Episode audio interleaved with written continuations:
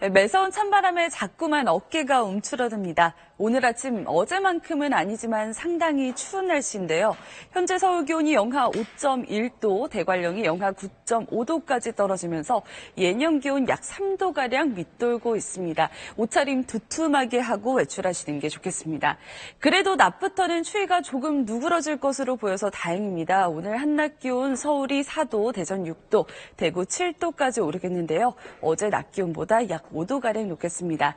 현재 위성 영상 보시면 전국적으로 구름이 조금 지나고 있는 가운데 일부 서해안 지방으로 약하게 눈발이 휘날리고 있습니다.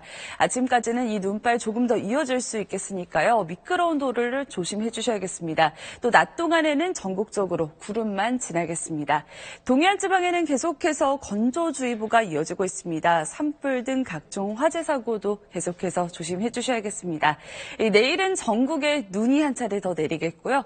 다음 주는 영하 10도를 밑도는 더욱 강한 추위가 예고돼 있습니다. 날씨였습니다.